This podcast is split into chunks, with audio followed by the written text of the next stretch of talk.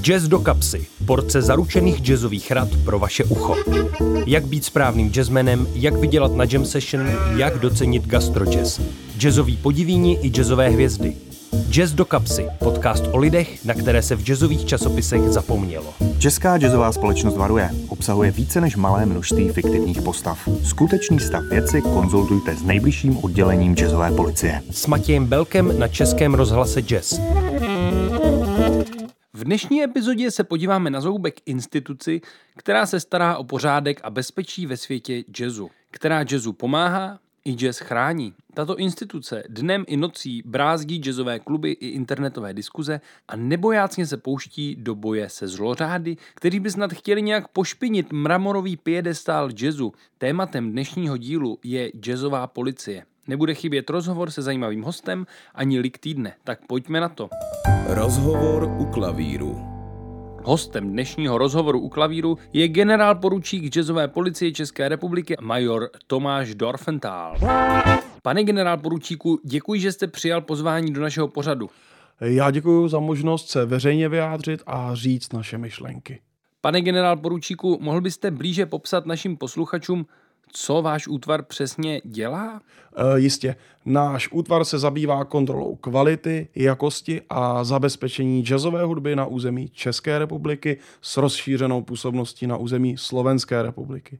Dělíme se na menší útvary, které se konkrétně specializují Máme útvar zabývající se kybernetickou šikanou, potom útvar zaměřen na interpretační zločiny a útvar, který se zabývá kompoziční kriminalitou. Jak vypadá takový běžný den jazzového policisty? No, eh, pokud jde třeba o tajné výjezdní útvary, tak ty navštěvují různá místa, kde se dá předpokládat zvýšené riziko jazzové kriminality, což bývají místa, kde se konají hudební koncerty. Jazzové, ale i jiné hudební kluby, hudební festivaly. Příslušníci jsou nasazováni v civilu, aby nebyli na první pohled rozpoznatelní a jejich úkol je infiltrovat se mezi posluchače a hlídat, co se na koncertech děje. Většina přestupků se řeší přímo na místě. Většinou stačí napomenutí a přestupek se řeší domluvou.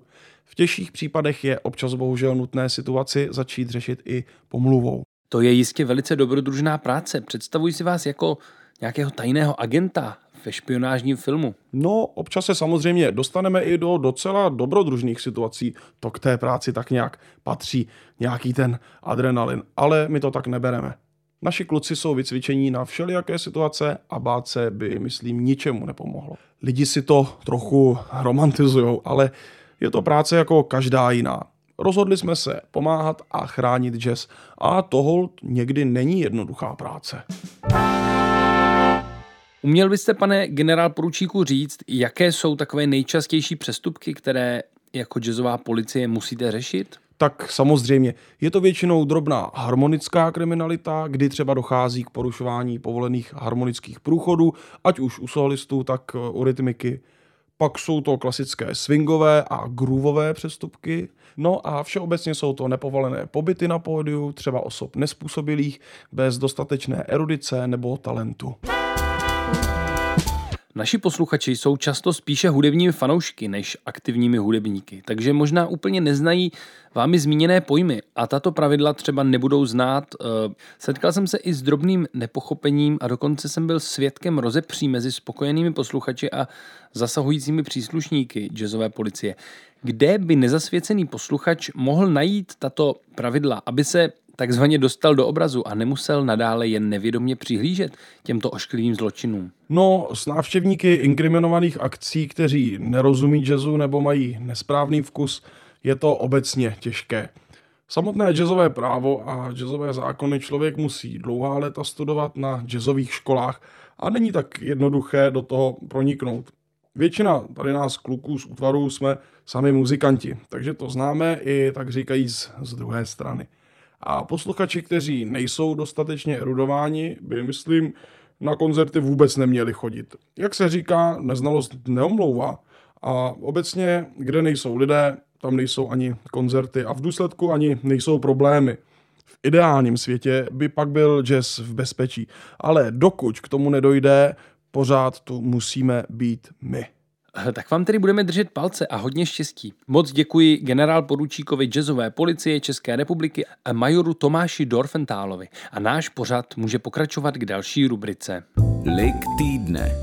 V dnešním vydání rubriky Lik týdne zabrousíme do jazzu příbuzného žánru, do světa blues. I tento žánr má svou policii, která jej drží pevně pod kontrolou. Vydal jsem se za legendárním bluesovým kytaristou, ale též odborníkem na bluesové právo a nadpraporčíkem bluesové policie České republiky Jeronýmem T-Bone Dvorským.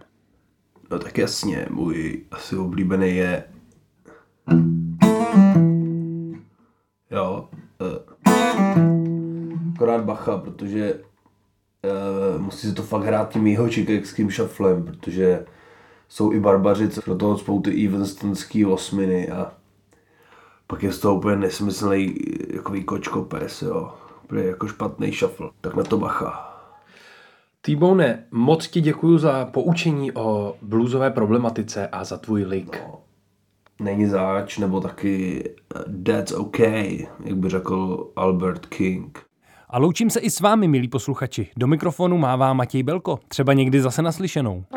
Jazz do kapsy. Porce zaručených jazzových rad pro vaše ucho. Poslouchejte na jazz.rozhlas.cz, aplikaci Můj rozhlas a v dalších podcastových aplikacích.